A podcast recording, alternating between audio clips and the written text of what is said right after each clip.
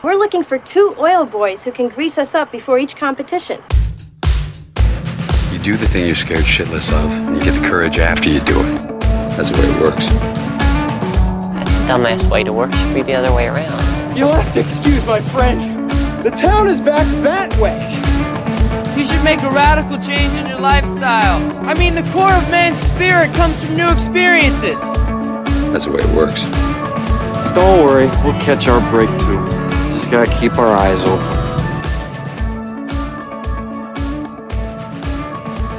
Hello. Welcome to Looks Like We're Lost episode number 28, if I'm counting correctly.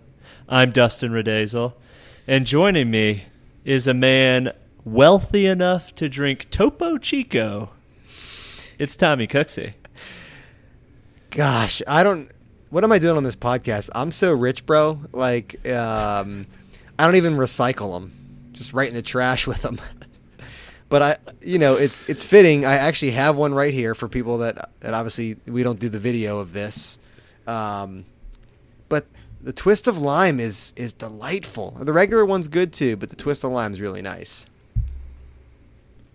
I've never had one.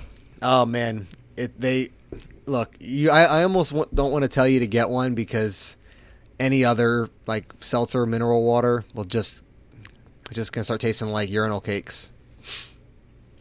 Guys, we do have a guest today. His name is Ryan Varga. He is the first repeat guest of the Looks Like We're Lost podcast.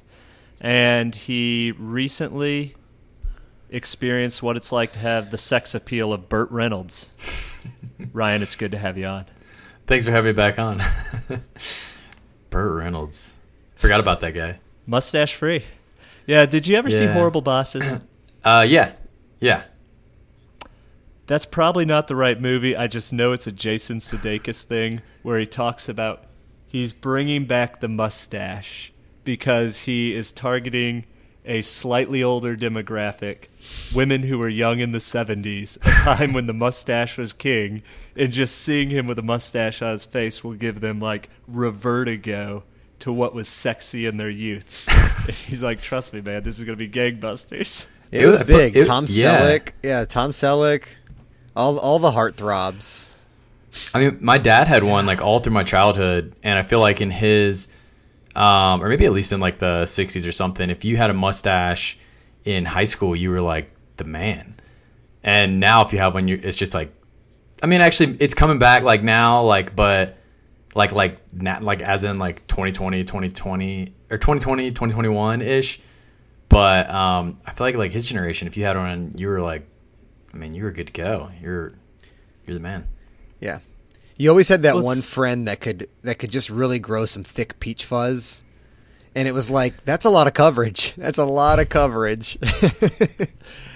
Well, the uh, the mustache is still kind of a joke. I feel like with at least in American culture, like it would be hard to be serious in corporate America with a mustache, right? At least if you're our age. yeah, maybe maybe if you're in corporate America in like Texas or Arizona.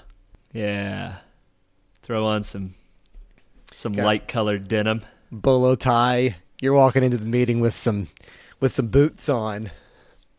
Shout out to Sandy Roberts. The boots are for closing. Great call. I do respect a good uh, a good regimen, a good routine. I get it. Like I always like I always like putting on some uh, shoes specific for the moment. I just got into a basketball league, joined the Y, had our first game last Sunday, one and zero, no big deal, and put on a pair of LeBron Witness fours, brand new. Ooh, Felt great. Performance was on was on fleek. Are we still saying that on no, fleek? no one's saying that. It's super, super, it's super chuggy. Um, I, I can, I can feel you on that because so like today, I did my one mile run, and uh, I did that. it. I did it in my running shoes, and then I changed into shoes for squats, and then I changed back into my running shoes. Terribly inefficient, super diva, but uh, it's something like you know, when you have the right shoes on, you're there for the moment. Hundred percent. Yeah. So I'll steer into our topic. Varga, I saw you were a little choppy there. Are you with us? Yeah. Can you hear me This- good? Things sound good. Still hear you. Yep. Dustin, I can hear you me? well. Okay, cool. Yeah. Hear you real well. Nice. Grammatically well. I got this mic so close to my face. Man, what do you want to talk about first? The impending death of independent Ryan? Or Hmm. do you want to talk about HRV, the confounding health metric that Tommy and I know nothing about? It's up to you guys. I mean, I'm down to talk about whatever. Um, you know, lots going on right now. Let's do heart rate variability. Awesome. Yeah. What do you want to know about? frame it? Yeah, to frame it, let's let's just uh, so w- previous um, recommendations. So Dust, Dusty and I have recently joined the Apple Watch uh, party, and I definitely love it more than I thought I was going to love it, and I kind of hate that. Um, especially since I, I really clinged on to a, a blog post I wrote like seven years ago that was something titled "A Watch Should Do Nothing But Tell Time," and uh, I've really really and a phone should do one. nothing but make phone calls. I know, yeah, yeah. What's a computer? Use the encyclopedia. But uh but I, I've really found it helpful to kind of just see how I'm progressing throughout the day, just from like various health metrics and physical activity.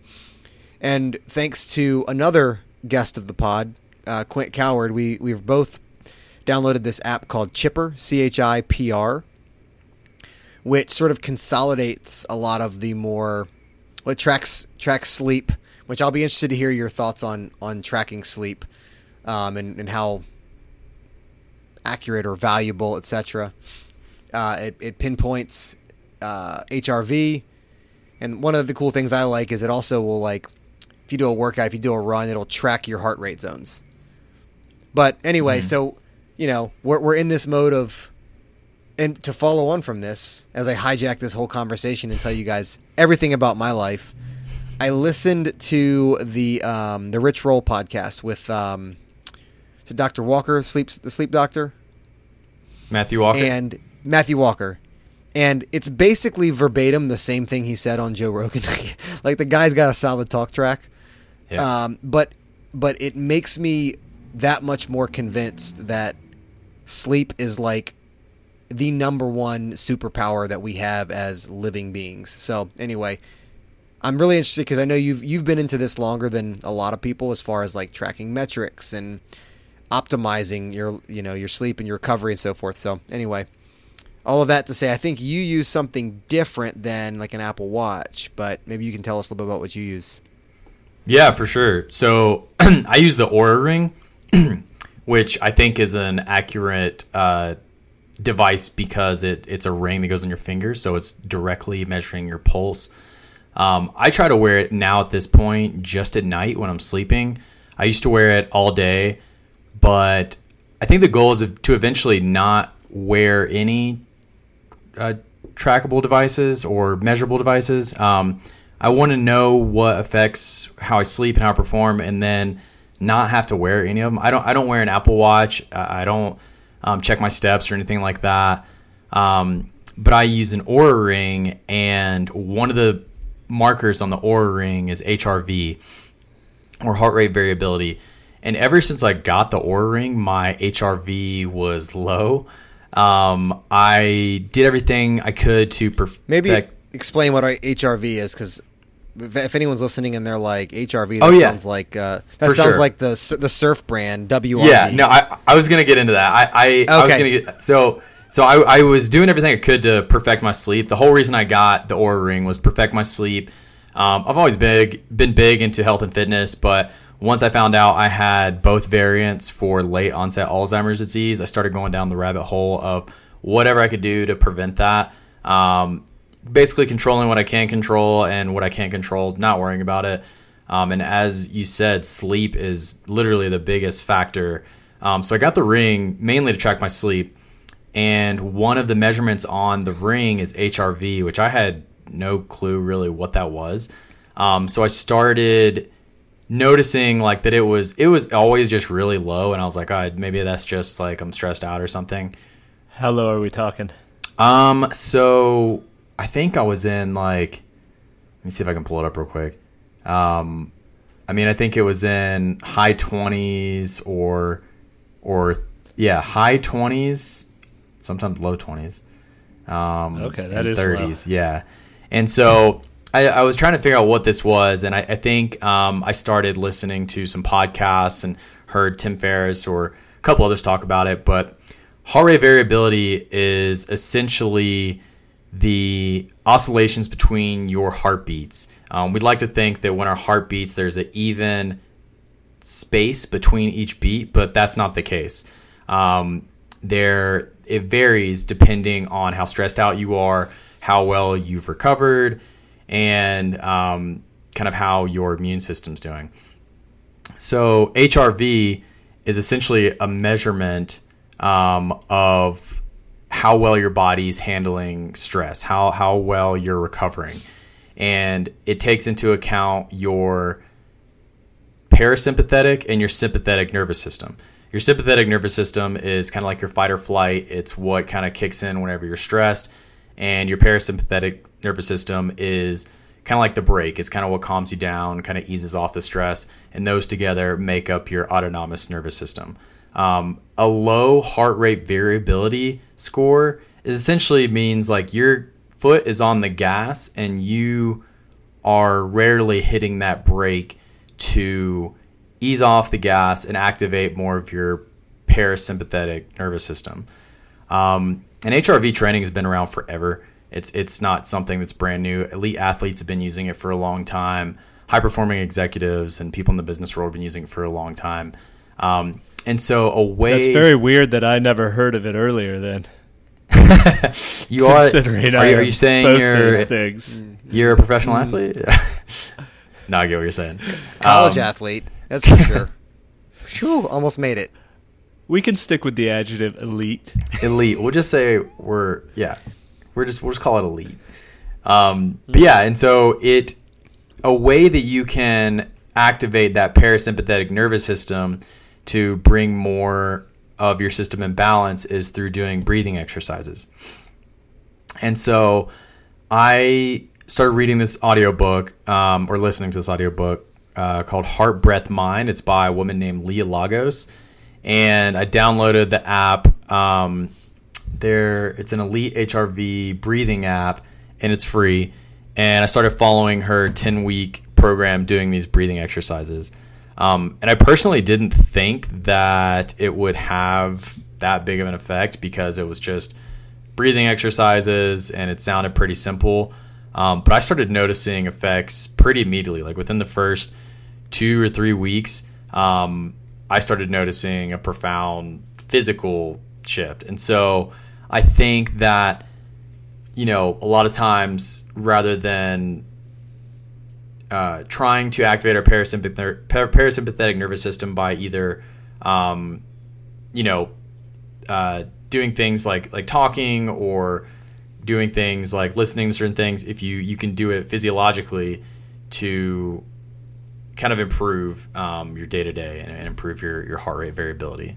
Um, saw saw the score on the Oura ring start to go up and. Um, you know, more importantly, started to feel a lot better. Uh, the score in the ring was just like, um, you know, just validating how I was feeling pretty much, which was a lot better. Um, so yeah, it, it's been Interesting. awesome though. What uh what what are these exercises like? I I just pulled up the app. Great reviews. Uh, Yeah, so essentially, elite HRV. Yeah, it's it's elite HRV, and I also got the um, pulse reader. Is basically you you put your finger in a little device and it takes your your heart rates. It's kind of like just like a pulse oximeter, and I'll do that a few times a week to see what my HRV is before I start doing the breathing exercises. Um, it's a, it's a lot. What she recommends it's 20 minutes in the morning, 20 minutes in the evening. I've just replaced my morning meditation with the breathing exercise, and for the evening, I just do it right after I do a workout. Um, so it doesn't seem like it's that much much extra work. And after the 10 weeks are over, um, I'm just gonna go back to doing uh, what I normally do, and then just kind of have this like as another tool in the toolkit.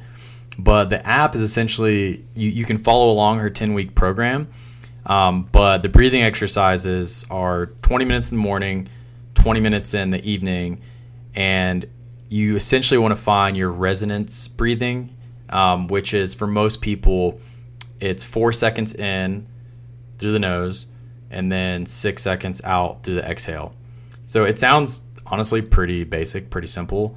Um, but once you start going through the program, she has you taking some of these daily stressors from your life and breathing in you know the feelings or situations you want to have happen and then breathing out those stressors and as you go through the program even deeper she starts going into things like um, you know either some traumas from your childhood or things maybe uh, she, she calls them like um, unfinished loops or unfinished cycles so basically things that your body took on whenever you had a stressful event that you didn't fully uh, let it cycle through and and leave your body.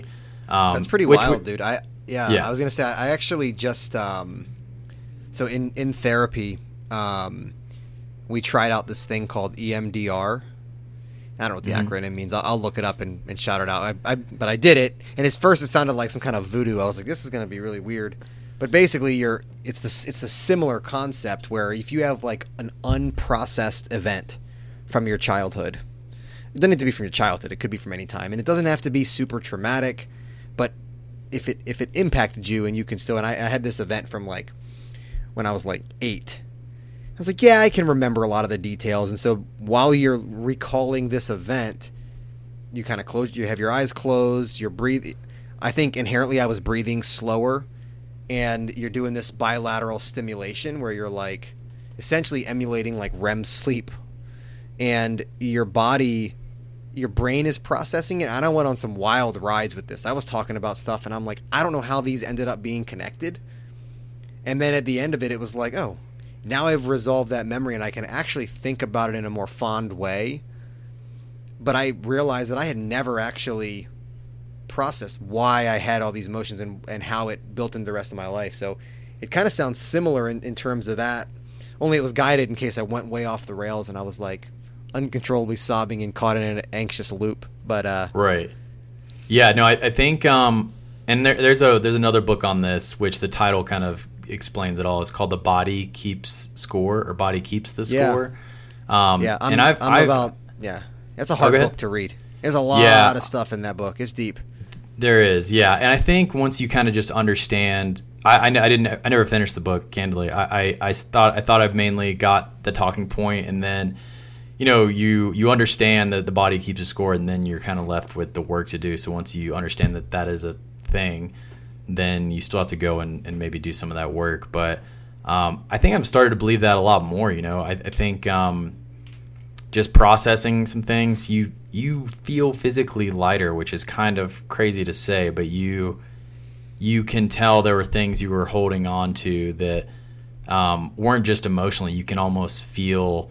Uh, it's almost like you're carrying around a few dumbbells in your in your backpack, and you're like, "Oh, I don't need these anymore. Like, let me let me uh, set these to the side." Um, well, don't they say that like the um, the hormones that are triggered or the whatever the, the the parts of the brain that are triggered when you're physically punched in the stomach and if like someone like breaks you breaks up with you and your gut is just wrenched the but the brain processes it the exact same way. So f- physical pain and emotional pain are both physical pain. Yeah, I've, I've even fact heard check me me on that our- but yeah Yeah, and it's kind of like um, like when like when Michael Singer he talks about some of this stuff where if someone says or does something or an event happens that just like triggers you like completely like pisses you off, um, and where if it were to happen to someone else they can kind of just brush it off and be like yeah I don't know it's whatever. Um, it's hitting your stuff. It's hitting your your blocked stuff that never got cycled through, and um, whatever happened, you know, say like someone said something to you or dropped like a fire drill on your plate. Um, it's maybe um, hitting some of that stuff that got blocked from previous things that happened in your life where for some reason, you know, someone else that got hit with the same thing will be like, yeah, I'll get it figured out. Like, um, or they'll just laugh it off and shrug it off. And, you know, you always admire those people. You're like, how are you just so chill about all this? like, um, I feel convicted. But yeah, I think that's this awesome, is though. kind of interesting on the because I think this is why the HRV thing concerned me, and uh, mine has been low. It wasn't Ryan Varga low, but I think what I'm gonna say, like, it kind of makes sense. I felt like I, over the last few years, have taken fastidious steps to cover all my bases, like create real stability in my life. Not just like, well, I, I have a lot of things going on for me, so things are pretty going pretty well, but like I felt like I had addressed my emotional stuff, really understood like the nature of like confidence and self-awareness. I felt like I had gotten my physical stuff in line, like my sleep, my exercise, and I felt like I was really starting to roll in terms of like parenting and my work. It's like, okay, I'm I've got everything together and I'm I'm doing great. And then here comes this this metric I hadn't really paid attention before that is about my nervous system and something that I didn't have an obvious way to tend to. It's like I'm seeing the the high averages for people my age and all my other metrics, right? Like resting heart rate, blood pressure, like how fast can you run a mile, what's your income? Like I feel like I'm I'm doing okay. But then here's this metric and I am on the low end. Right? It's like what is going on? And I think that very thing that is getting me really serious about having everything else locked down is having like a very subtle effect on me, like a stress and a pressure mm. that I'm probably not processing completely. Right? Wonder if you're just And I- keeping such a you're like everything's in you're like holding it all together, like you're white knuckling everything, which is then having a negative impact on important health factors.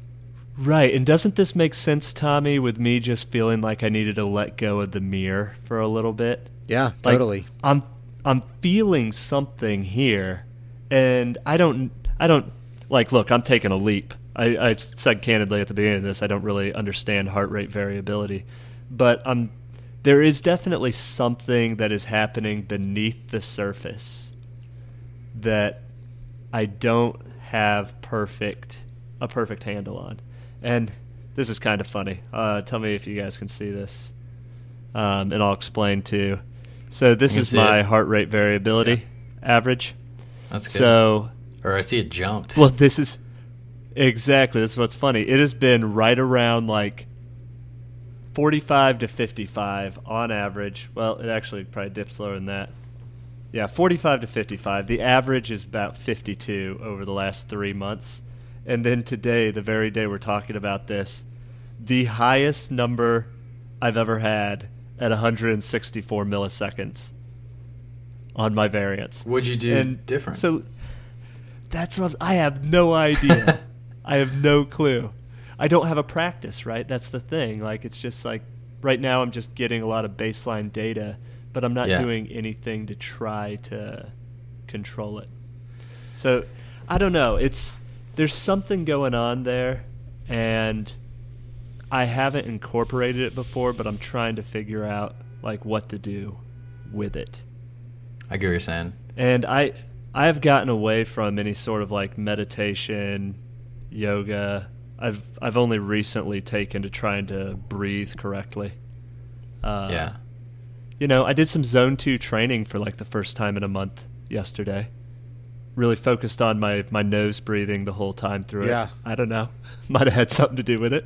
It could be it. Yeah. I mean, if you were doing especially like diaphragm, diaphragmatic, or if you're breathing through your diaphragm, strengthening that, that apparently has a big uh, effect as well. Um, it, I think honestly, it's just the more you're activating that parasympathetic nervous system, because I know, you know, exercise too can be a stressor, stressor, especially too much of it, too much inflammation. Um, this could even lead into the next topic, but I, as you know, I just went on my bachelor party. Um, I didn't get a ton of sleep at all, um, but I was in the sun every day. I was eating tacos with my best friends. I came home and my heart rate variability was 70 the, the when I got home. um, because I had that.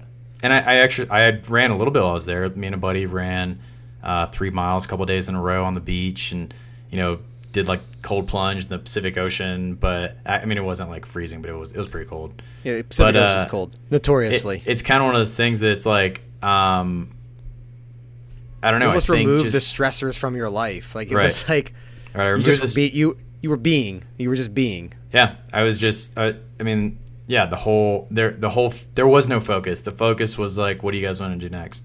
Um, and I think you know, and I've definitely been in the situation where uh, I get so wrapped up in my health metrics, it becomes unhealthy, or it becomes I have to journal and I have to meditate and I have to do this two hour long routine, and it's like then it become then it defeats the purpose of why I'm even doing it. Um, and I've even started doing that with a ton of you know books and stuff. I'll get like halfway through the book, I'm like, I don't want to read this anymore. I was reading Blue Ocean Strategy. I mean, it, sorry who anybody's like loves that book. It was it was it was like it's a good book. And then got a chapter through it. I'm like, I don't want to read this. That- Yeah. I, and then I, pet, I picked up Seth Rogen's book and started reading that instead, which is hilarious. How If that? haven't- Quick- Dude, quick I think you would sidebar. love it. It's really funny. S- Seth Rogen I really has think you a- would like it. Seth Rogen has a movie on uh, HBO about like a 1900s Jewish uh, pickle maker. American get- Pickle. American Pickle. I, I watched it on, on the flight. How do I know that, Tommy? I didn't recommend it because it wasn't that good, but it was pre- it was it was pretty funny. It was pretty funny. Sorry, quick sidebar there. Yeah, dude, I, I can out. definitely Shout, I can shout out to Seth Rogen. Seth Rogen fan of fan of the pod maybe. Um, His book's but funny. we uh, what's what's his book called?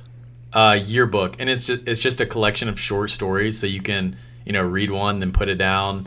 Oh yeah, I Um, like that. I was I was laughing out loud at, at one story. I won't give any of it away, but I was uh, laughing out loud at a story I was reading last night. Um, I recommend it. Might have, to, might have to add it because I, I'm- I'm embracing more of the dusty mentality. Like, I don't know about you guys, but like I, I love so I love books. Like I was about to say books on tape, like I'm 90 years old, but audiobooks. but but they've also because because of the Libby rental policy, I have it for 14 days. So I'm like plunge. I'm like driving through. them. like I got to get You crush this- them. but then I'm like, I'm missing out on podcasts. Like I'm, I'm, I got such a backlog on people I want to listen to on podcasts. Um, but taking in like the more intellectual stuff in an audio way is easier for me. But I need something like that I can read before bed. That's just, you know, maybe it's a novel. I'm not really a novel. Sorry, Dusty. I'm not a novel guy. I'll buy your novel when it comes out for sure. He didn't say But, read it, he said he'd buy it. I said I'd buy it. Yeah. I mean, at the end of the day, that's cat. It's a capitalist society, baby. You just want me to buy it. You don't care if I. You don't care if I set it on fire. No man, just Actually, uh, make up a make up a kind review and pay me the money. Yeah, you don't actually need to get the benefit. Um, but anyway, all, all of this tends. I, I'm, I'm, I wrote that book down, but uh, I'm with you on the tracking stuff because. So two things you said. One, I'm getting to a point where I don't want to wear my watch at night anymore. Because at this point now, I know what it feels like, and it, this is going to sound stupid because it's going to sound a little bit intuitive. But once you've tracked it, you kind of know. But like I know when I've had a good night's sleep, and I know when I haven't. Um, and I can tell that like as soon as I open my eyes, I'm like, yeah, I. You know, usually it's like when you go take like a take a leak at like 2 a.m. and you can barely open your eyes, and you're like, I'm just I'm trying to get back in bed before I lose that sleep. like, uh, you know, those are the good nights. But uh, but I find myself, I wake up and I reach for my phone to check the app. And then I take my phone and I do. I've actually been. I've meditated seven days in a row, which is the most I've ever done nice. but like it it's completely in conflict with something I saw Ryan Holiday say where he doesn't touch his phone for the first hour. And I'm like, I like that practice too because once it's in my pocket, I mean, you know, I'm like, oh, let's just check what's going on. You know, all my colleagues are in Europe, so I'm like, let's just check what's going on so I get a jump start on the day. Yeah.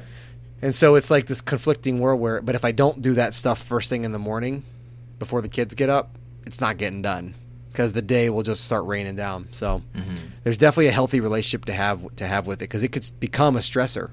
It could become the very thing like people that track their macros.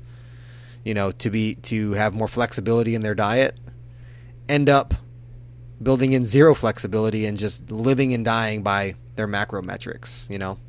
Right. Yeah, I agree. I think um I don't know, and everyone's different too. I think I think it's important to not completely ignore um you know how you feel uh, and only pay attention to metrics. But i think you know there's also a time and place for metrics. But um, i think yeah i don't know. It's it's um strengthening that i think i think using using the tools and the metrics so that you know and have a general idea but taking that into account with how how do you actually feel? Um, because no one can can tell you. No one knows better than you actually do. Right. Um, and you know, sometimes you know, your metric might say that you know you you're like crushing it, but you might feel like shit, and you know you know that you really just need to like I don't know. Maybe it's like go hang out with some friends outside or something instead of like you know pounding pounding away at the gym or maybe personally, you know, myself going to the gym and maybe just rock climbing instead of like trying to do this heavy um, uh, set or or uh, thing that I had that I was originally going to do. One because rock climbing is just more fun to me, and also um, the point is to is to move. It's not to um, be a slave, I guess, to my uh, routine or um, uh, the metrics that I have set for myself. Because I'm I'm totally guilty of that. Here's what I'll say in defense of metrics. Um, I think the most difficult aspect of nearly anything is to know what you don't know. And I think for the most part, when we talk about metrics, whether it's your heart rate or your heart rate variability or uh, you know even even the different percentages of am I in deep sleep? Am I in REM sleep? You know, is it shallow sleep? Uh, even something about thinking about like how long is the optimal breath, and like what what sort of inhale exhale pattern works best for you. I think that those are not necessarily intuitive things. They're not easy to see. They're not easy to feel. And by becoming curious about the metric, you become curious about your own approach to your life. So similar to what you're saying about like going to the gym, like you don't need to go do squats for the third time this week. You know, you need to go for like a long run or maybe it's just like time to sit in the sauna after doing some yoga, right? Like I think it opens up your life more to be curious about new metrics. And I'm just guessing, but I'll bet the majority of people out there don't subscribe to that many health metrics. And we're probably a little bit in the minority to be saying, eh, I'm getting a little too into the metrics here. Yeah.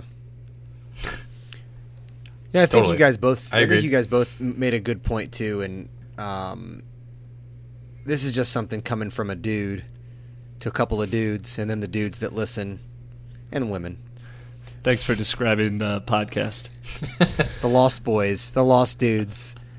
Uh, is there's a lot to be said to about just being, and I think as as guys, we oftentimes deny like guy time because it seems, especially once you have kids and when you're married, Feels frivolous.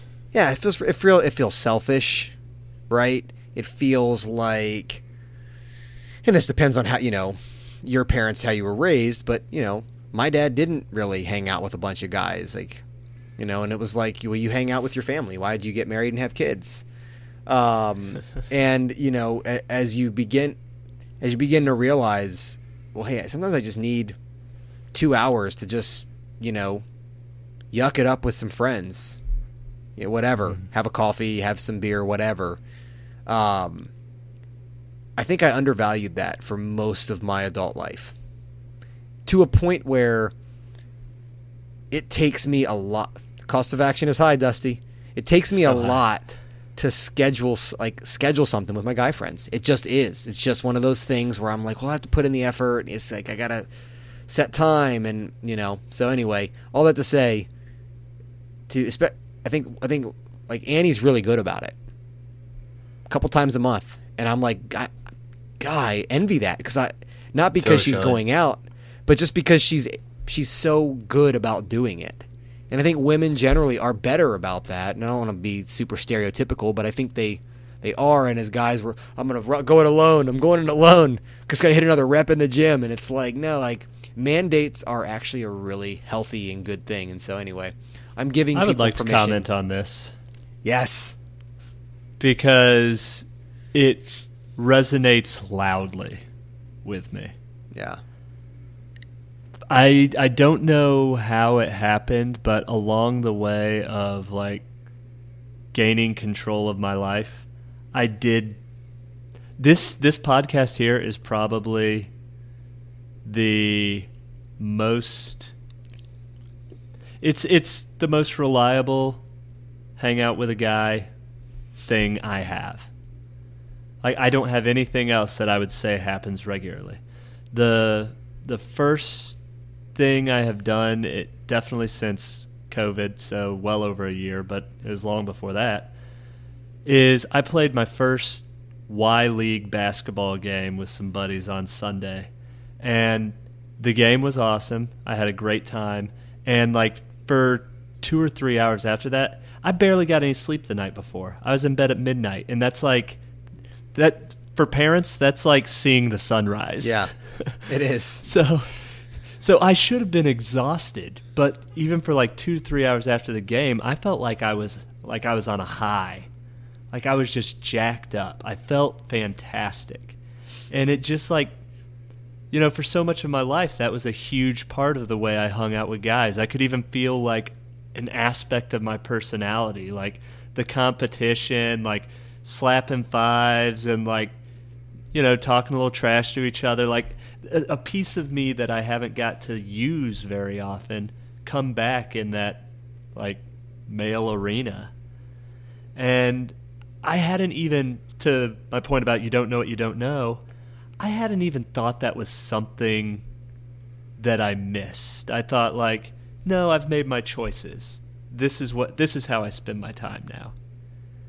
And I guess you just saying that makes me feel like more sure than ever because I I did just feel like I felt tired and stressed before. And part of it's the exercise, but part of it's that other thing. And it just felt really good to take some time for myself to hang out with my friends and do something I love. Yeah, totally, man. Yeah, I but mean, I yeah, marriage I- is great. No, I yeah, you know, that, that, you should keep going for it, Ryan. I mean, that, that's the, that's the thing is I think so you far know, along as- at this point.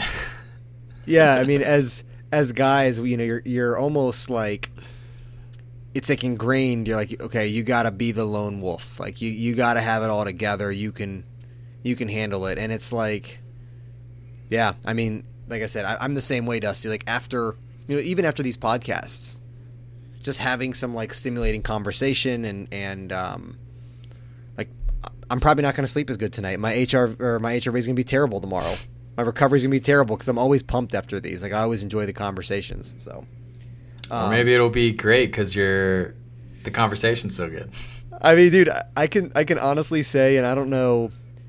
I'm just gonna say this and see if people that are uh, that are listening are doing the same thing. But as you're talking about breathing, I'm over here like counting my breath. like I'm like just Yes. taking these deep. I'm making sure it's in my diaphragm. It's I'm not expanding my chest.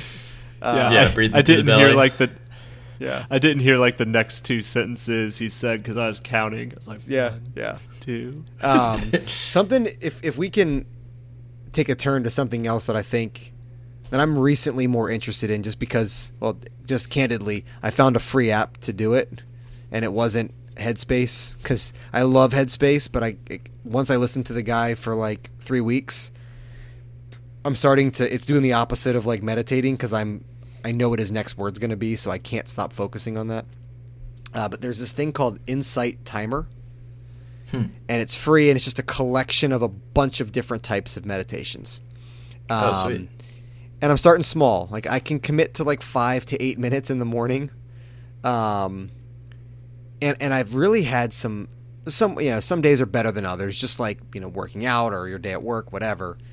But I've definitely had some moments where I'm doing it and I just get this thought, and it's the, almost this like, you know that feeling you would get on like um like the night before you know night before Christmas, and you're like as a kid and you're super pumped, and it's just like you can almost feel like the the joy all through like your chest and your stomach. I've had moments where I'm like doing these like uh, mindfulness and gratitude meditations, and all of a sudden I have that feeling, and it's super cool. Um, but I'm interested to hear because I know you're you've been about it for a long time, and it's been a part of your practice. So I interested to see hear how you do it, what your um, sort of benefits maybe you think you've you've gotten from it over all these years of doing it. Yeah, for sure. I um I, I think I got into it like I don't know, at some point in college, maybe when I got into yoga, I, I read a little bit about it and, and was interested in it. But um it was one of those things where it was still very like Eastern philosophy and hadn't really made its way to the States yet. So there wasn't really like someone you can go talk to or a class you could take or an app or even like a book really um, you could i don't know like just learn more about it but in i think it was 2000 and i don't know maybe like 14 or, or so um, i took i did i did headspace for a while and i did calm and did some of those apps. And i had always heard about transcendental meditation. Um, so that's you know the one that like david lynch practices one that the beatles practiced for the longest time. And it's a mantra based meditation. And you have to pay a fee and it's a two or three day course um, where you you get this personalized mantra and you're not supposed to tell anybody your mantra and you re- you sit down to meditate twice a day and you repeat this mantra twice a day when you meditate. Um, I still have never told anybody my mantra, even though I think that is kind of, I don't think it would take away the benefits of the meditation. Um, it's just one of those things where I've been doing it for so long. I just don't, I, I haven't told anybody what it is, but I think you can like go look them up on the internet and you can find it based on like what your birthday is or something like that. Um, so I started doing transcendental meditation and I was doing it maybe, I was doing it twice a day for a long time. And then I eventually started doing it um, once a day, and uh, I've tried all of Sam Harris's stuff too. I'm a, I'm a big fan of his app, Wake, Waking Up. He has a good What are course on. what are the? I don't know anything about. Tra- I, I heard Russell Brand mention it on a podcast. What is transcendental? I mean, it sounds super. Like, here's what I'm thinking. I'm I'm imagining myself sitting down, and I'm imagining myself hovering over myself, looking at myself sitting down. Like that's what I'm thinking of when I hear transcendental. So maybe what what like what is it? How is it different than just like meditation? Besides, you know, I guess the mantra and stuff like that. I, I think it's just a different form of meditation. I think because of its popularity and because that it was one of the first ones to maybe become big here in in Western culture from the East. Um, there is a little bit of like religious like stuff behind it, but I kind of just like pushed that aside and just wanted to get the benefits of meditation. Um, but it is essentially you sit down and for 20 minutes you repeat this mantra in your head over and over again, and eventually, after you repeat this mantra and you're focusing on only that, and instead of your thoughts, you eventually get to this place where um, you know the clouds kind of clear in your head. Um, and the goal isn't necessarily to get rid of all your thoughts because I don't I don't necessarily think that's possible. It's to strengthen that muscle of whenever you do notice a thought come popping in your head, um, letting it pass by, or it's strengthening that muscle of the space between a stimulus and then your response. So that meditation kind of helps you strengthen that muscle so that in your daily life you can I guess It almost sounds like it's rewiring your like rewiring how you. it's almost like rewiring the almost the fight or flight or the or the instinctive reaction to things in some Yeah. way. Yeah. I think it's a lot of that, and of course there are a lot of other benefits. You know, like the the physical stuff where it's like better sleep, you feel better physically, you're more calm, you're more at peace. But I think it is because you are giving yourself more space between stimulus and response, and you never get to be like a perfect meditator. It's just like working out. It's it's a practice. Um, like you're literally practicing noticing your thoughts, and you eventually get to a place where you realize you know your thoughts aren't yours they just kind of pop in your head and you don't really know where they come from and i think sam harris does a good job of articulating this but knowing that your thoughts aren't yours helps you separate yourself from them and your emotions so that you're not so attached um, so that you can more easily let things go or that you can look at things more objectively than being so emotionally attached to everything that happens. Um, so, you know, especially when it comes to your own emotions and your own thoughts, when these things pop in your head, you can look at them with more of curiosity than uh, being like, this is who I am. You can see something happen and you can notice that it's happening. You know, you can notice what you're experiencing um, from a different point of view.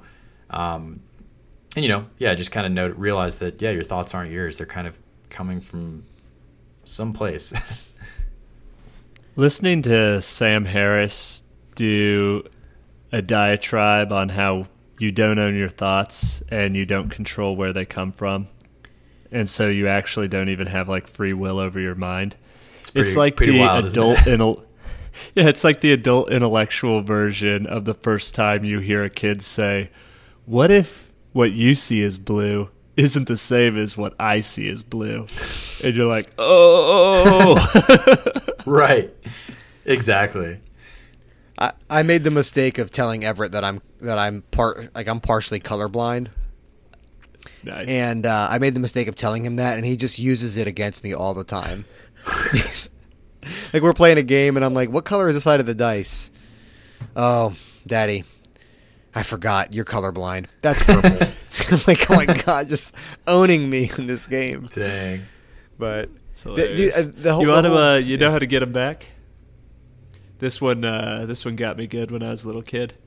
Tell him that whenever he's not looking, you're invisible. It's like, oh yeah, I can turn invisible whenever you're not looking. that, that'll get him. That, that'll occupy him for a little while. It'll mess him up for about a year. Yeah. yeah, it's pretty wild. I've because I've always been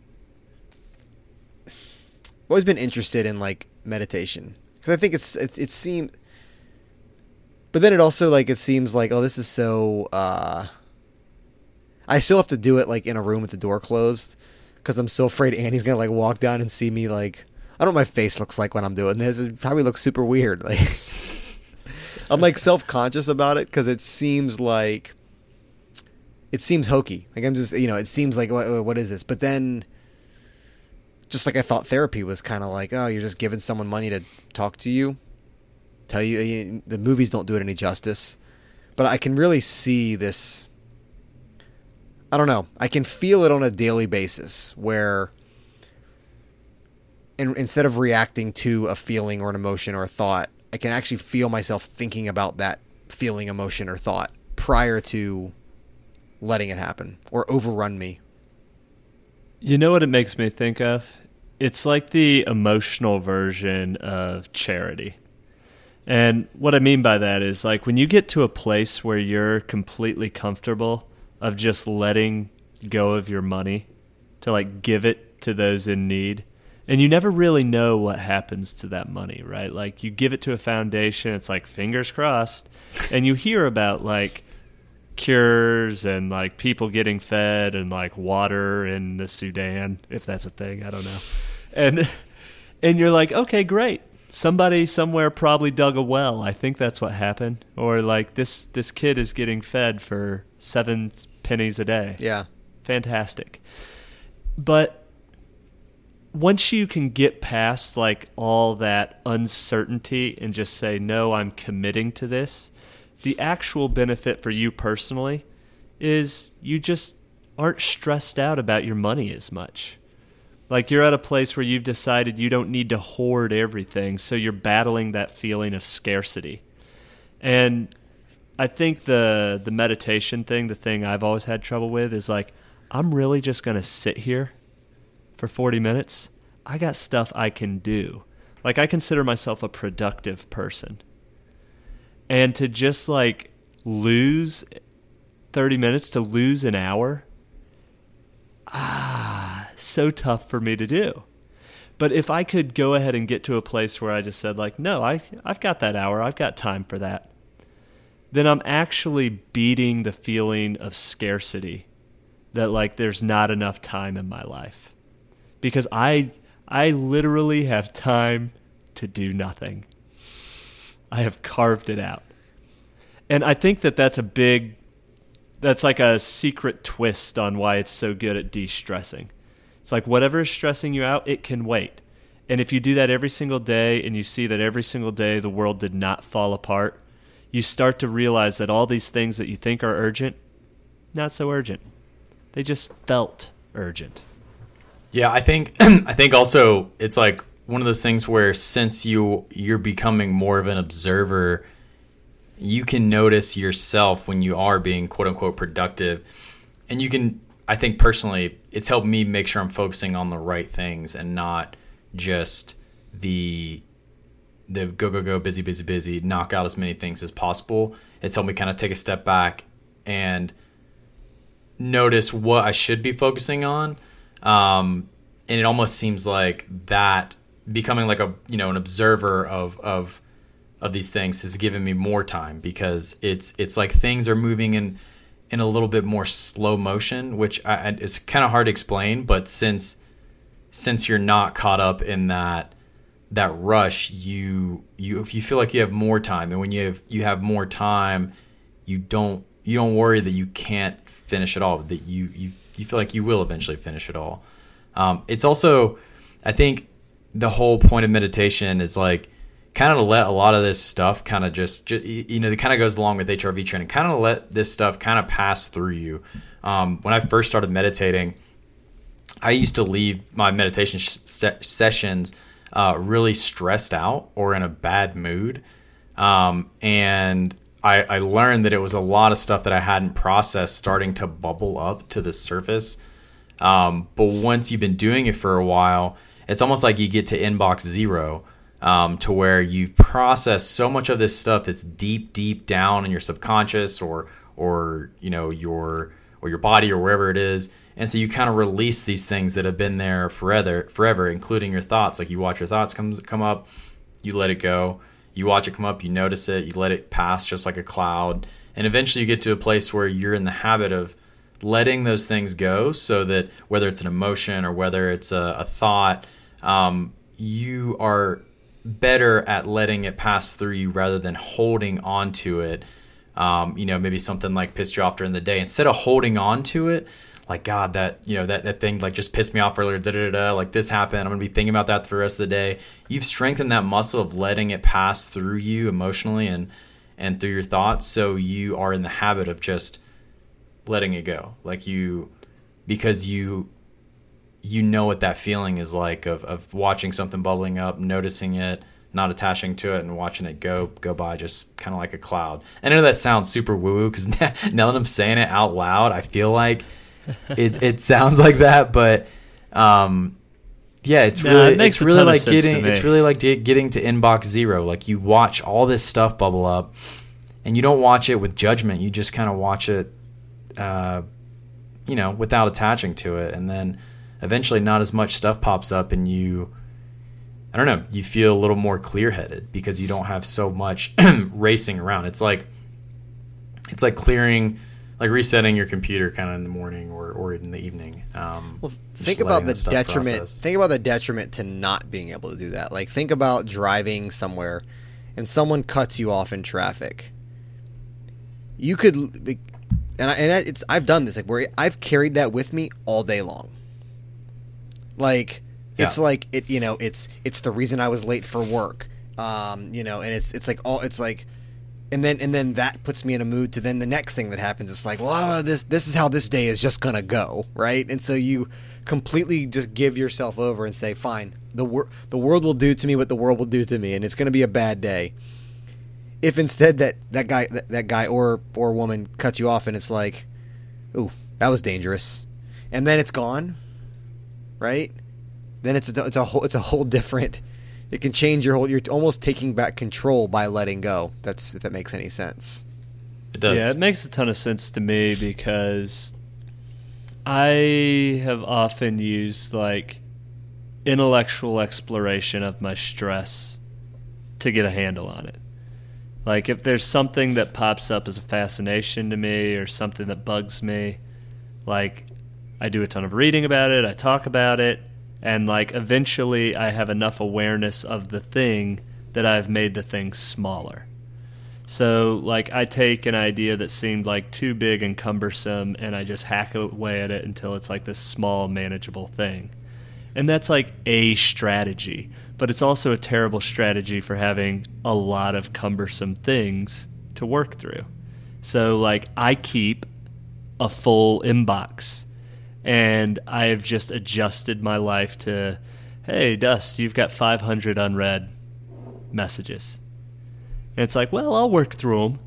And it's like the productive person's approach to managing their feelings.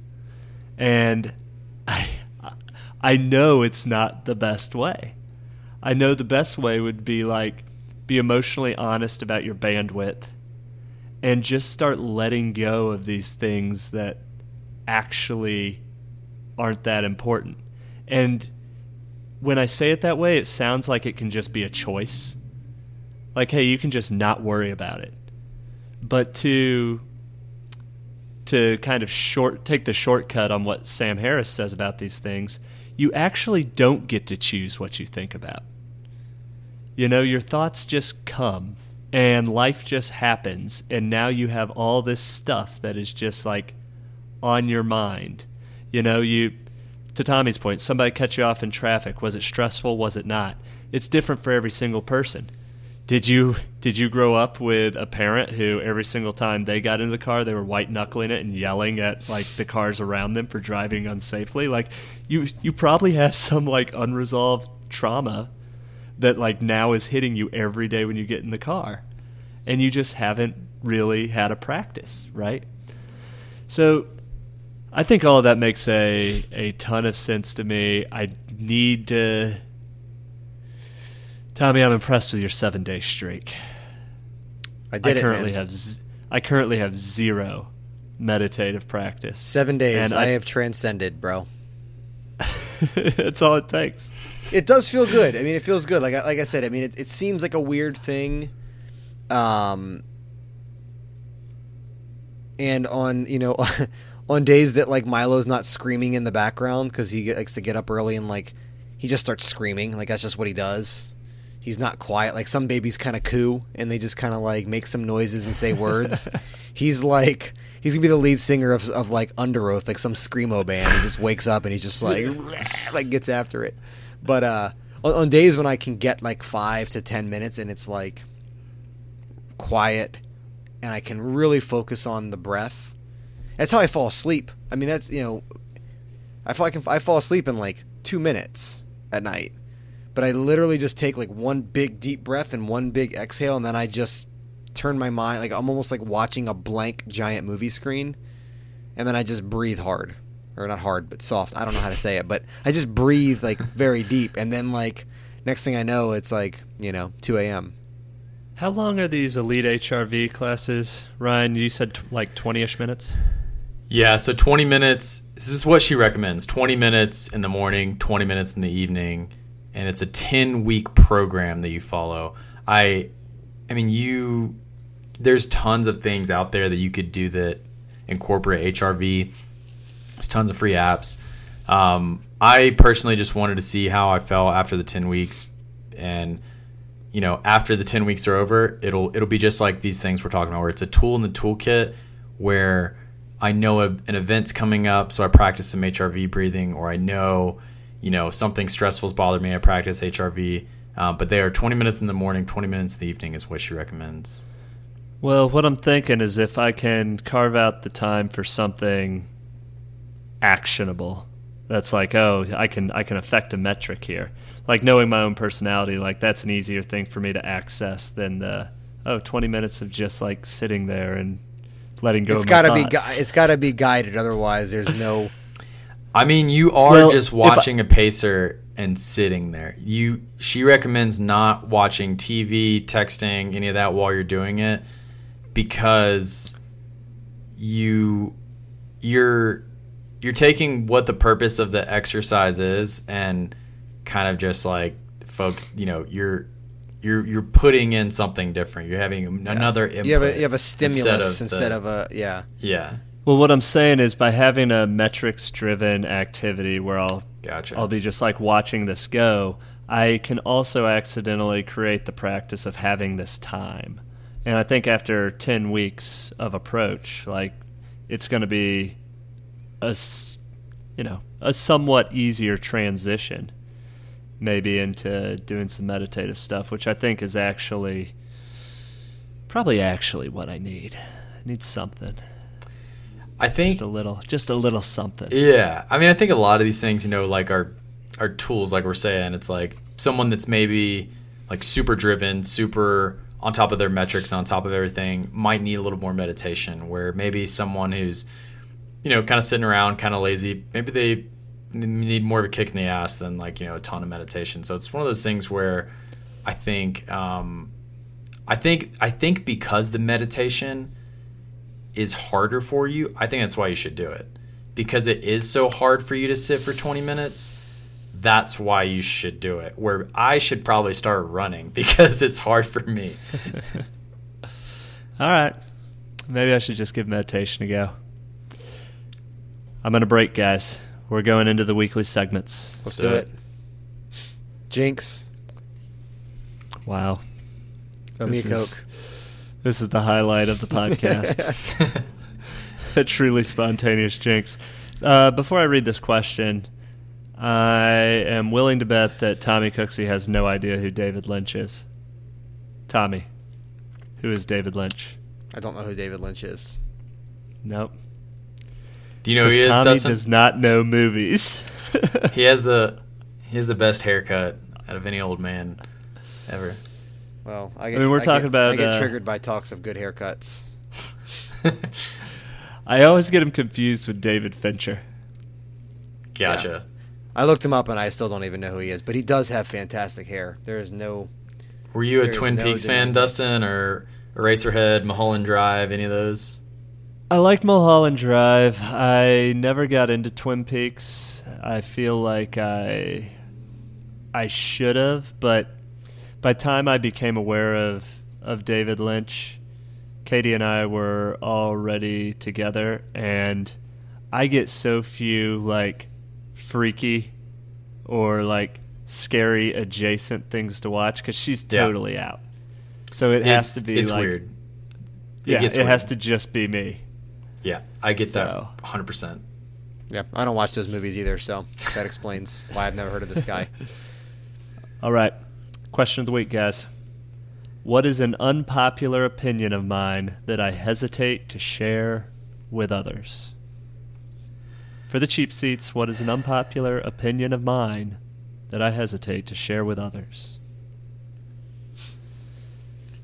This is from the We're Not Really Strangers self reflection edition for those who don't know how we do things here. Who's you know, going, we're over halfway through the pack. Who's going first on this one? I'm gonna need one of y'all to lead off hit on this one because I'm still processing like where to take that. I I thought about it for a while too, because some unpopular opinions you don't want to say. Uh, That's why it's the self-reflection edition, right? yeah. Exactly. Um, Challenging. I would say this one might actually upset Tommy. Um, my Uh-oh. unpopular opinion. Uh, I think music sounds way worse when it's live than uh, when it's not live. I and I go to I've, I go to a lot of concerts, been to music festivals, and I go to party with friends and be around groups of people. Um, I think music generally sounds way better when you just listen to it on headphones or um, on your computer. I think m- for the most part, music sounds pretty bad when it's live, and it's almost I like think if- kind of annoying. I think if you're just talking about like Just the music, just, like yeah, sound quality, yeah, Correct, like correct. fidelity, correct. undeniable. But what about the soul? No, no, I, I, I go for the energy of like the people around me, but I don't think the music itself is as enjoyable. I don't disagree with you. Does not upset me. I, I, to, I come I'm from a totally guy on that's in a board. band. Yeah. We knew we sucked, but we had a but we had a lot of fun doing it. A lot of fun. But yeah, it's definitely if especially when it's not mixed right, if you don't have the right seats. But uh, you're right. It's it's the energy that comes from the from the live performance for sure. Right. There's so much that's like venue dependent. You know Yeah. what amazed me, Tommy, when we went years ago before they were cool, before Hey Ho was on Yeah, we did. commercial. That Tiny Lumineers concert, Local 506 Chapel Hill. Nice. unbelievable sound. They were just right for that venue. And then I saw them open up for Dave Matthews Band like five years later, That's a shame. and uh, they did not fill an arena well. No, Sounded their their music is very empty. Like you want them playing kind of in your backyard.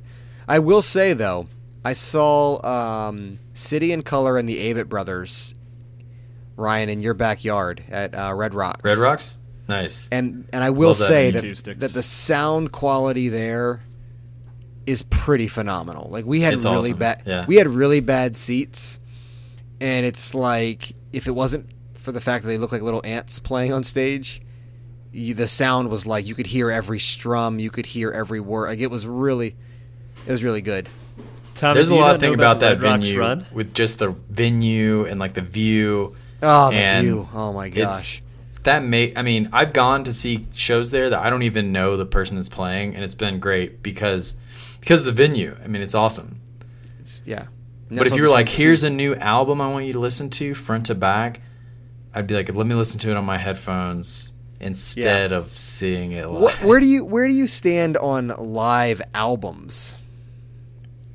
What- I don't know if I know what that is. What is a live album? Like- like- oh, like a oh, you mean recorded- like recorded? Yeah, not, but not they're like, the not usually like the band live. Oh, I mean, I feel like usually they're like remastered, but I don't know. I think they sound as good. Like I don't know. Like if I was listening, I would rather. Obviously, like seeing Led Zeppelin would be amazing because uh, how awesome their music is. Um, I would rather listen to their original albums than a remaster than a than a live concert album, though. Um, Yeah, because I just think don't the know. sound. Some live albums are better. unbelievable. I, I'm, I'm this. Some, this like, is an unpopular me- opinion. let- don't forget. let me just drop two I- live and I- albums and I- that are definitely and I'm sure I better than myself all recordings. time. That's all right. We all do. That's that's called being human. Um, the Blink One Eighty Two Mark Tom and Travis show is arguably better than any of their actual albums. The other one is um, maybe not the whole album, but a couple songs on the Avett Brothers live at the Bojangles Coliseum. Uh, the the ballad of uh, love and Where's hate, that? Where's the book? That's, uh, right- Coliseum? Charlotte. Oh, really? It's right. It's yeah, yeah. It's right. It's right between like Huntersville and downtown Charlotte. Yeah. Oh, But sweet. the uh, if if I leave, m- let me make a pre-recommendation. The Ballad of Love and Hate on that album is exponential because the crowd is into it.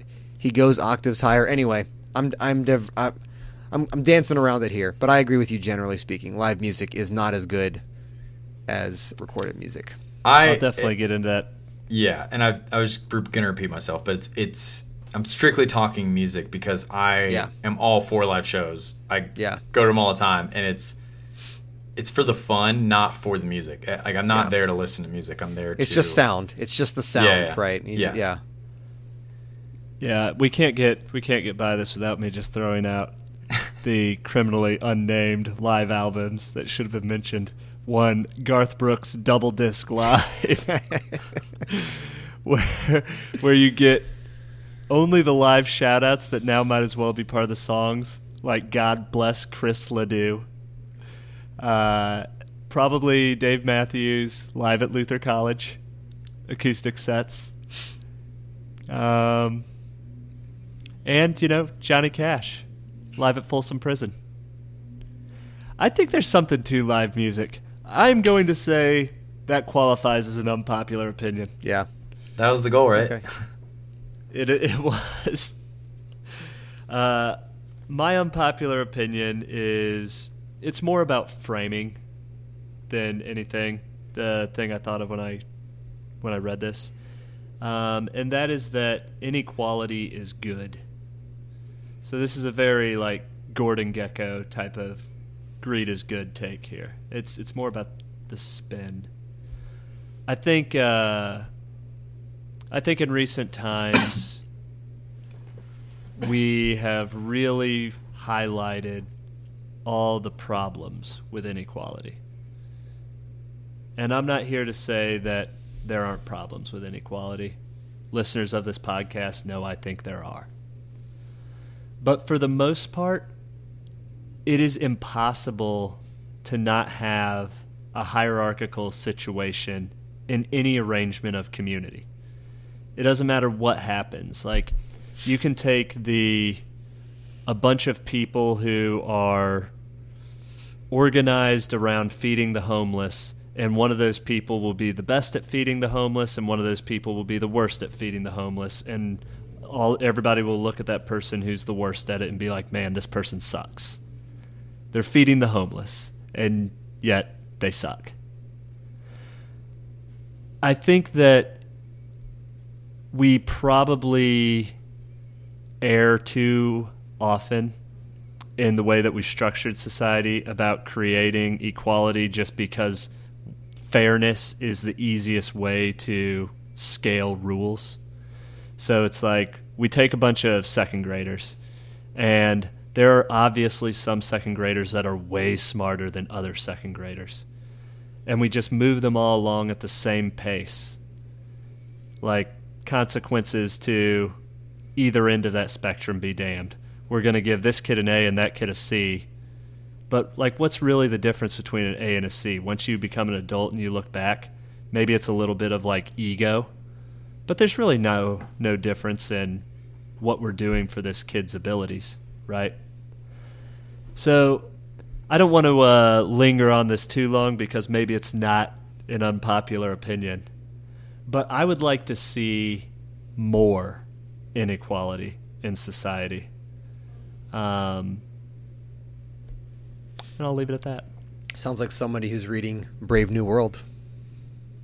I am. I'm. I'm so out on socialization in general. I haven't read that, but I've, I I need to read that. We we read it. So I took an honors uh, English class in high school, and we read it in high school.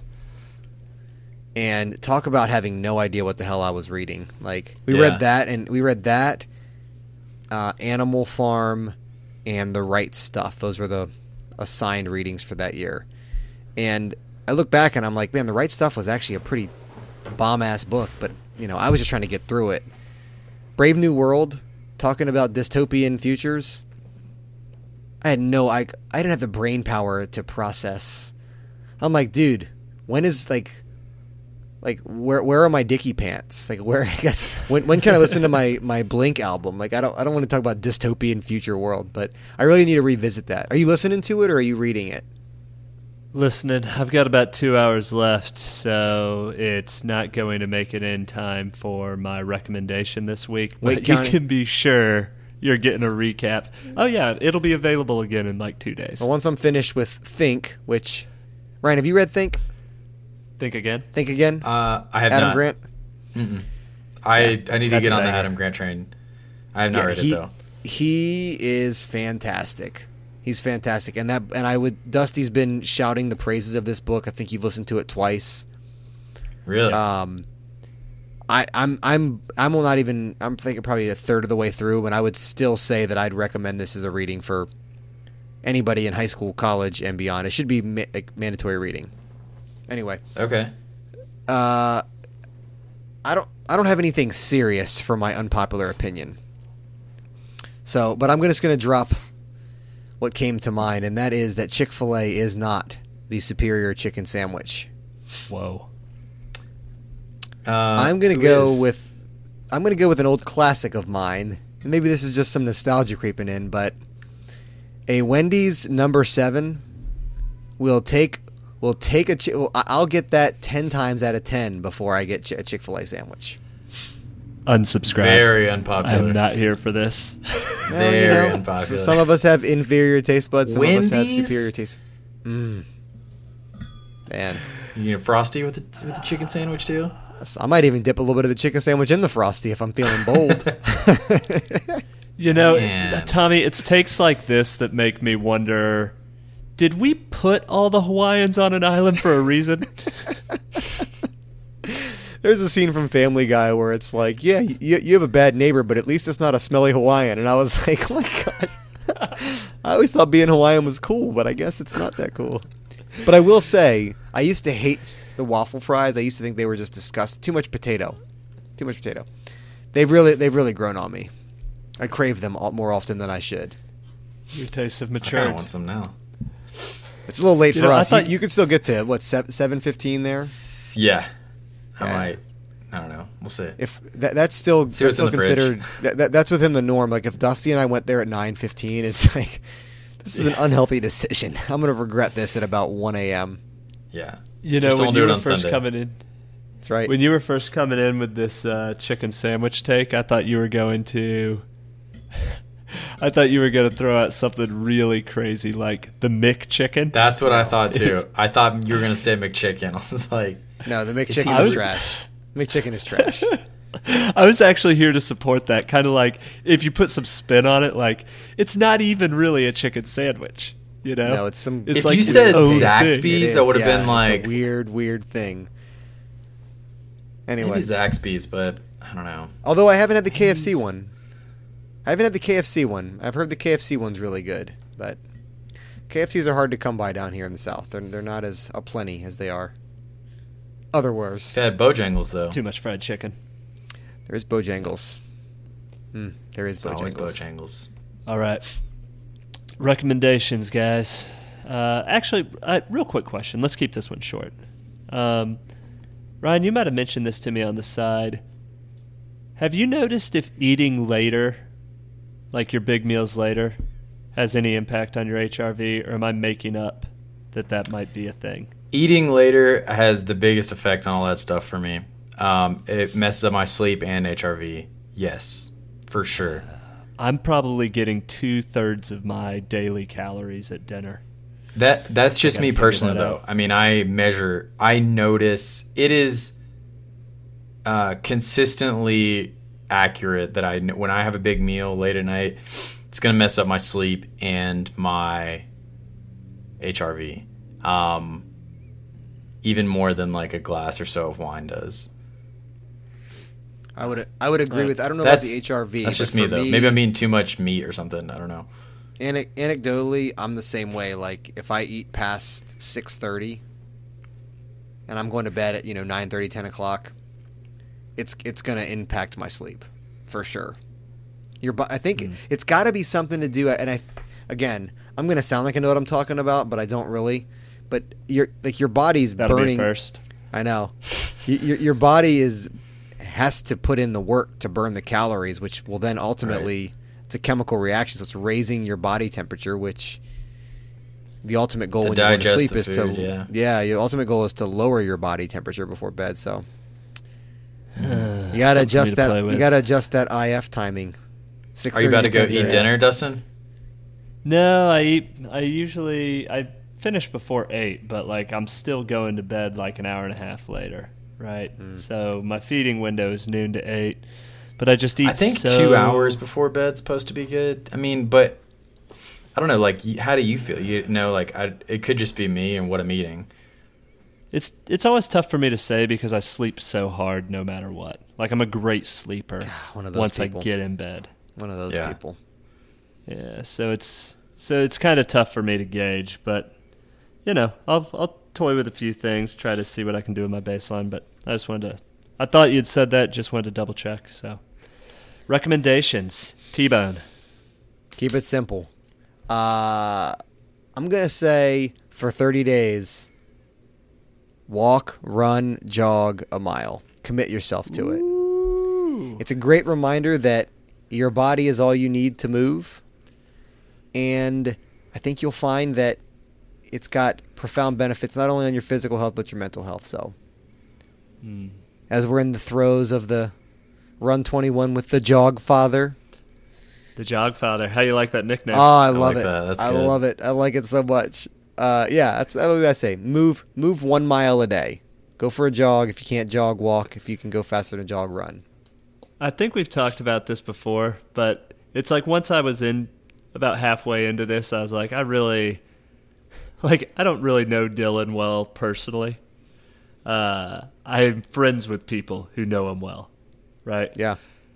But it's like I'm invested in this guy enough now that it's time for me to get a nickname going for him. because I have always connected with something a guy said to me in college one time, which is if you don't have a nickname, no one gives a shit about you.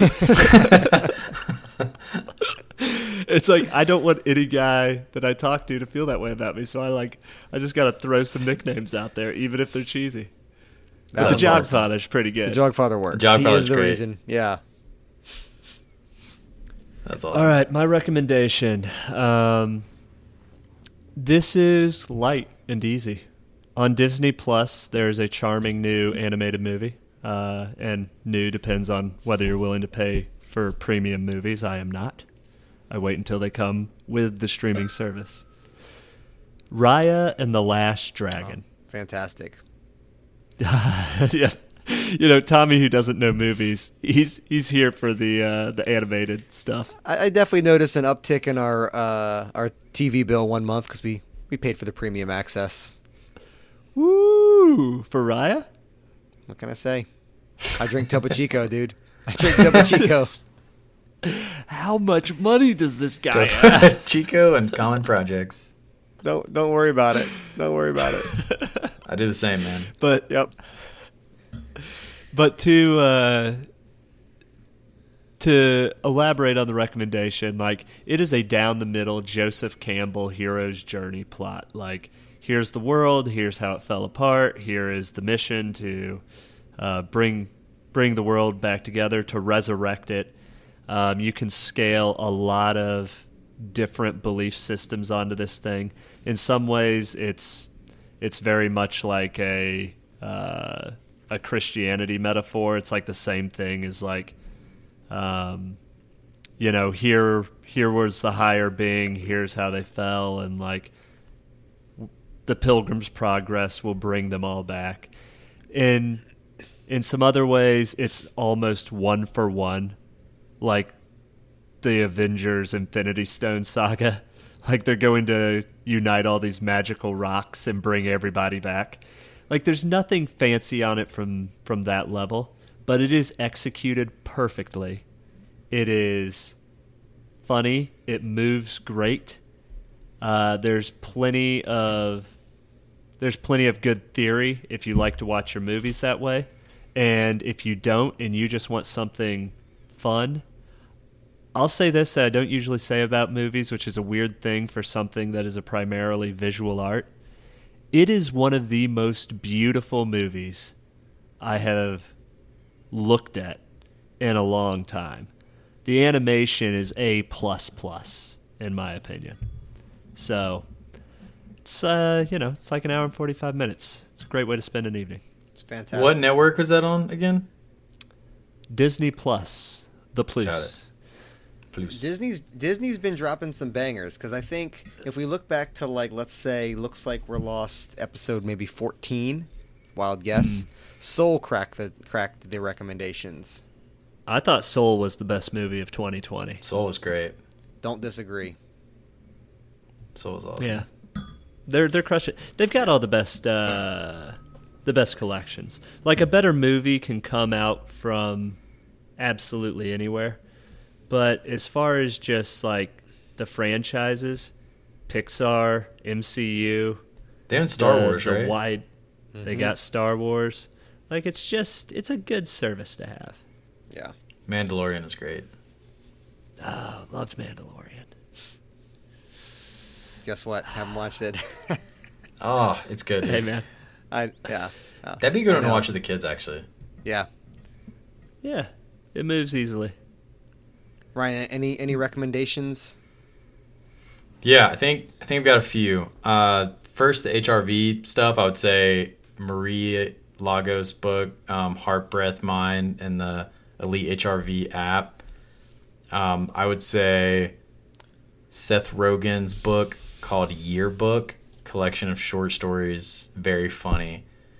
Um, and then just coming from my bachelor party, I would say for the guys listening, don't don't forget to schedule some time with your guy friends because it's um it's one of the most it was yeah it's important. This was one of the most uh, one of the best trips I've had, and yeah, just say don't forget to don't forget to get with your guy friends. That even though like everyone's super busy now, um, as we get older. Love that. Such a good recommendation. All right. Well, I gotta say, dude, great to spend time with Var- you again, man. I can't wait to Varga, do it in how you- person, man. I know. how do you feel like this is? Sorry, I, was, I, was, I just wanted to squeeze it in. How do you Yeah, feel what's up? like this has evolved since being the very first guest of this pod? I think you guys Like, are doing awesome, zero, man. Zero preparation in pod two, which is a long ways from the rap, the rap sheet of questions Oh, for yeah. pod one. I think it's been awesome, man. I, I think I've been listening to every episode, so I think it's great to see the consistency and because you're naturally going to improve just from doing it so much. And I like the variety of guests you ha- have on. Um, I think you guys have been doing awesome. I, I say keep doing what you're doing and, and please don't stop because I, I genuinely enjoy listening to the show. Not just because you're both my friends, but because I, I get a lot out of it. I appreciate that, man. Yeah, Are there any subjects or topics or people that you'd say that's something I'm interested in? Man, there's so much. Uh, I mean, I really liked the real estate episode. Yeah. Um, let me see. Let me let me think on that one because there's so so many directions you can go, and I, but I I mean I think you both probably have people in your friend circle that you know that that would be interesting to talk to. I mean, even Dylan, like he's halfway through running a mile every day for a year. Maybe I'm afraid to jinx it. I want to have I know. one. yeah, but I was gonna say maybe it. after the year's over, he needs to tell that story some in some format, um, Oh, yeah. because he's posting on Instagram. But it's so awesome that so many people are like tagging on now. I would love to hear just the whole journey he went through in some kind of verbal conversation format. Um, I think it's like, like, a digital sweet. Forrest Gump. He is. Yeah. yeah, yeah. If he's not Forrest Gump for Halloween, then uh, he's just wasted a whole year. well,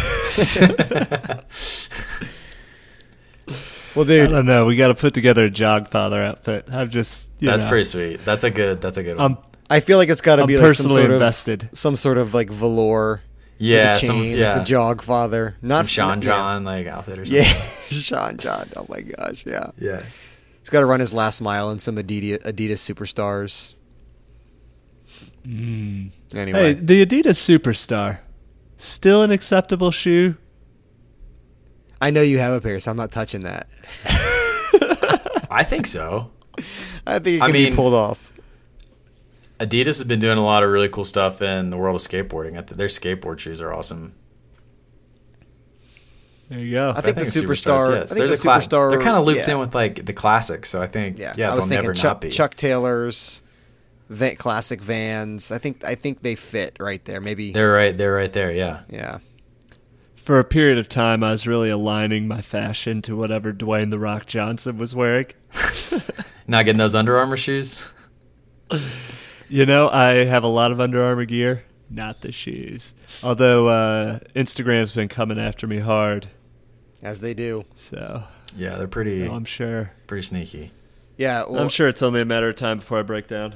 Yeah, Varga, I was I, I sent Dusty a picture today. I'm just kind of scrolling through, and it's some company I never heard of, and it's uh, on the back. It just says something about the Lost Boys, and it's got like the um, you know, like the little um, raccoon tail hat like from the Disney movie, and I'm like, what? The lo- like nothing in my life is ever about l- searching for the Lost Boys except for we talk about it on the podcast. So yeah, Exactly. I was gonna say it's it's got to be from the pod. yeah, totally, totally, Yep. All right, guys, I'm wrapping it. dude. Appreciate it. If we don't talk to you before then, best of luck with the nuptials. Thank you. Thank you Yeah, both. man. I've got um just Coming like up. I mean maybe like 5 weeks left. Oh yeah. 6 weeks. I mean it's after Q4, I know that. Let, let me just Oh, say sweet. that the our wedding day was probably the best day of my life. Whoa. I mean, That's I, awesome. I, I don't get me wrong. I love the birth of my children too, Take that, Everett. and and that is that is that is a, in a different way such an amazing day. But the amount of like joy and fun of that weekend of your wedding, just soak it all in, dude. Be as present as you can. That's the only thing I can tell you. But yeah. Don't be so present that you can't lose yourself in it. You know what I mean? Like, Well, we're we're getting eloped, so it'll be very Oh, cool. different from you know a big wedding, which we had originally planned on doing. Um, we're going to Santa Fe, New Mexico for a week, and we're eloping. And then when we come back, family will be waiting, um, Oh, and perfect. we'll celebrate with them here in Colorado. But the bachelor party was kind of you know seeing a lot of my close friends. Unfortunately, didn't get to see. Not everyone can make can make it. Yeah. Um, and Shelly's doing her bachelorette party in New Orleans, so we won't have a big wedding, Oh, but um, I, I'm I think it'll still be an awesome day, and I, I think I'll be pretty present so, since it'll just be us. yeah, dude. I mean, the only the only two people that need to be there are the ones that are there. So that's that's awesome. yeah, And I- Dusty I'm can probably edit all it. this. Dusty can probably edit all this uh, back end banter out of the podcast. Oh yeah, Nah, what, I mean, whatever. I don't care if people hear it. I mean, I'm It's just I'm gonna very excited about it, and uh, oh my gosh, yeah. I'm very confident in in what I'm doing. Um, yeah, that I'm, that Happy I'm for making you. the right decision. Super Thanks, happy guys. for you, man. Thank you. Dusty, Guys, always a pleasure. I'll talk to you next week. Dustin's tired. He's ready to go Yeah. to bed. I know. Not not until I. uh You know what? I was gonna do some work. really? I think after this Let go. conversation, I'm just Let gonna go, let dude. it go. It's gonna. Let it it will go, dude. totally disrupt your sleep if you try to do work tonight. I'm gonna let it go. Gotta let it go. Here's the on the Buddha It'll fix on the podcast with us today. Don't wait, wait. right, don't guys. blame me for Dustin not doing his work. I'm, I want to be out of the left out of this. I'm I'm gonna copy you on an email to my boss, Yeah. Varga, uh, and just no, but. I, I might interact with him at some point. Yeah, yeah. Let's not do that. All right, y'all. fellas, it's been All right, good. guys, it's Have great catching night, up guys. with you both. Yeah.